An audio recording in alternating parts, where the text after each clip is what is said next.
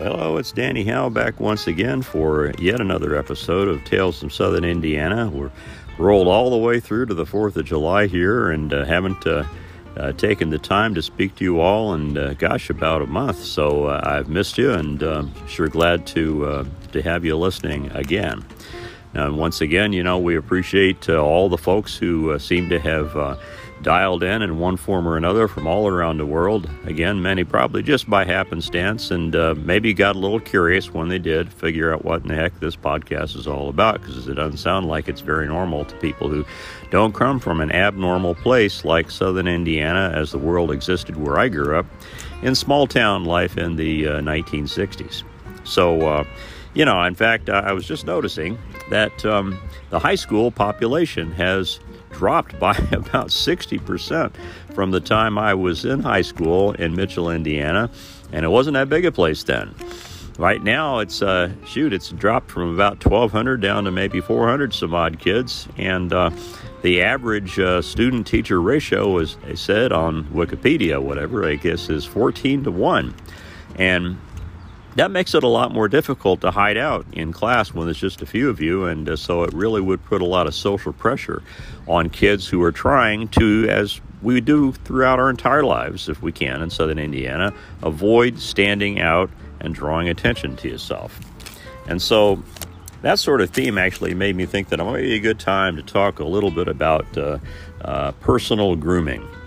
Uh, because again, there's a basic philosophy that we're pursuing behind a lot of these things, and with personal grooming, a lot of it does have to do with not standing out, not drawing attention to yourself, and making do with what uh, you know what's available there in a, a world of limited resources. So, there's a general theme would be to eschew ostentation and and, to neither use the word nor eschew nor ostentation in regular conversation while you're growing up out there. But at any rate, um, not so much in terms of really jewelry or even things like tattoos, uh, because again, one has to stop and read your tattoo, and, and they would be looking at you while they're reading your tattoo, which would make many folks where I grew up with intensely uncomfortable. If you did have a tattoo, it would better that it be a picture rather than a message. Or if it was a message, it ought to just be maybe one word like mother. Uh, and rather than a whole sentence that you have to have somebody stop and try to decipher and maybe even ask you to change your position so that the letters that were scrunched up might be able to be spread apart and read more easily. You don't want any of that stuff. Um, now, another helpful thing with respect to personal grooming in terms of one's approach to it would be to embrace your expanding girth as you age. Uh, it's really there's not a lot. Of, not a lot of you know uh, health clubs and workout places in, in uh, southern Indiana where I grew up. Nor is there a whole lot in terms of dining options. I mean, if you're going to eat um, the cuisine, then it's going to be fairly high carb. Uh, it's just part of the, the way of life. If it's not breaded and deep fried out there, it's really not worth fooling with. Um, and it's something that I've struggled with uh, over the course of my life, even after I left Southern Indiana, and wasn't around people who sort of demanded that, that be the uh, the meal of the day uh, and of the year and of your life. Um, now, there were certain enhancements that were available. Um, for instance, hair gel, um, which would be primarily the product Brylcreem uh, when I grew up. Uh, the whole notion was that it, dry hair that would be scruffy looking might cause you to lose out on your only chance of romance and a happy life. Uh, at least that's how the Brylcreem ads portrayed it.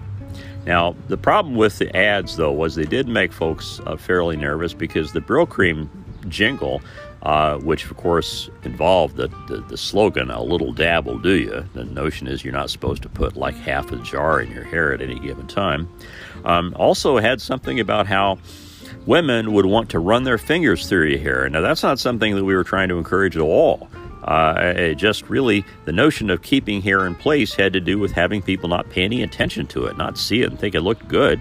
Um, so, you know, there was some conflict there. Now, uh, this is a product I remember fondly mustache wax. At the point where I was able to grow a mustache, the whole notion was well, if you grow it big enough, you can train it to go in different designs. And so that little form of ostentation actually was kind of something that you could get away with. I mean, if your if your mustache was doing silly things, people were looking at your mustache. They weren't really looking at you or making a whole lot of associations about it. You know, maybe you were just uh, uh, that was maybe maybe you were of a particular religion that required you to do that. You know, that's always possible. Now, you know, in the summer. Um, now, of course, we didn't, you know, we, we, we still stayed fully attired in the summer because you didn't, again, you didn't want to call people's attention to looking at you by wearing fewer clothes, if you were a man especially, or really anybody, as I recall growing up there. But um, we did go barefoot. Uh, if you could get away with it, you tried to not wear shoes or socks for most of the summer.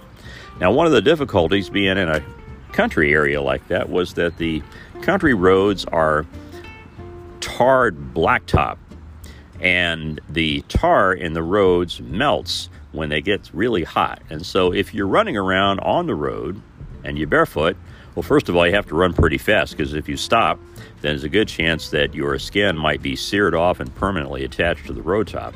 Um, so, in addition to that, though, it's hard not to pick up uh, bits and pieces of that tar on the bottoms of your feet while you're running around. So, if you're going to go from the outer, you know, the outdoor area to say someone's house or what have you, and then etiquette would require that you find something to scrape that tar off with um, from your feet before you enter, unless you track tar onto someone's uh, flooring.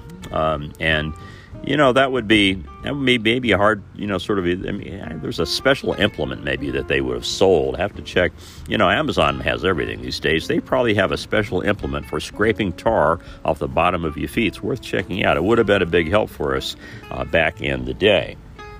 Now another thing that uh, you know was sort of a guiding principle was that daily bathing was optional and first of all, bathing might require a fair amount of work because not, a, not all of us really had a full panoply of indoor plumbing. And so you might be talking about spending a substantial amount of time filling a large corrugated steel tub with hot water.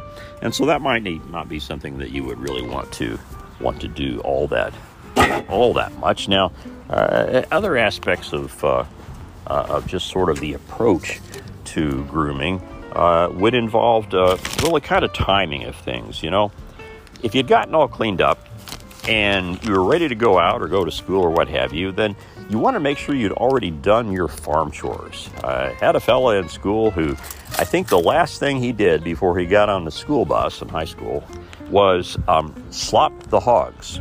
And if you're not familiar with the whole notion of slopping, first of all, slop, it, it, the pigs eat a, a, a, basically a liquid garbage, which is cooked in a, in a cooker, and it's slopped. You know, a bucket of it sort of poured out into a wooden trough, and it kind of splashes everywhere. But it smells quite bad, and that smell will follow you uh, a lot longer than the pig would, even if it was a pet. Um, and uh, so, you know, this fella, we were recalled, you know, it was good to not have conversations with him very much until later in the day when things had had a chance to uh, to uh, dissipate. Um, and there was, you know, the, I guess the notion too that you didn't necessarily want to be laundering your clothes all the time. So, you know, there would be the, the smell test for some of your clothes to see if it was in fact okay to wear them again. Um, and uh, uh, in fact, that's not just a country thing. We, college students seem to have that issue as well.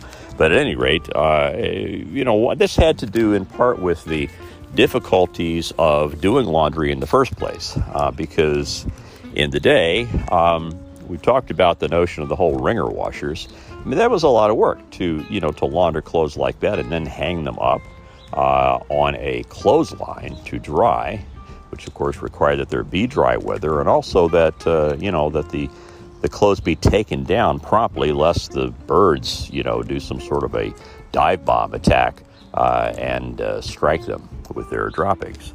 So these are all sorts of things that you know you could make up a whole book of this sort of thing. You know that how to how to dress and um, regale yourself properly from a fashion standpoint, which would be obviously again try to avoid high fashion in general. Um, not only is it not affordable, again, it causes people to look at you, and you don't want that. Um, in fact, one of the things about that approach made haircuts a whole lot easier. You didn't need to tell a barber or a hairstylist, we didn't have hairstylists, but if we did, you didn't have to tell them how you wanted your haircut. They already knew. you wanted it cut exactly the way everybody else's hair was cut. And um, and you didn't have to worry about things like you know hair replacement uh, or or what have you as you started to lose hair if you were a man as you got older. Because first of all, there was of course the comb over, but then you'd more likely than not being wearing a hat uh, outside, uh, you know, a, a, cap with the name of some major farm implement manufacturer on it, that kind of thing. And so that wouldn't really be an issue so much anyway altogether, you know, we all were challenged in this area, I think, and, uh, you know, some of us more than others, but we were at least all together in our struggles with it as we were with all the many other things that we talk about that pose extra challenges for folks from where I grew up that might not be as difficult to surmount um, in other worlds and other ways and cultures and whatnot.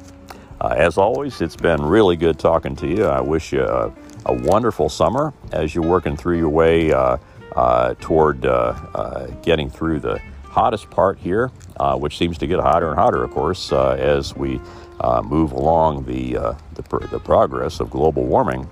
But it's, it's, it's, it's comforting at least to know that there is a, a, unity of sameness that one can retreat through. Retreat through. That's sort of the thing that that uh, gives you strength. So good luck uh, always thinking uh, the best for everybody and uh, stay safe, and we'll talk to you soon.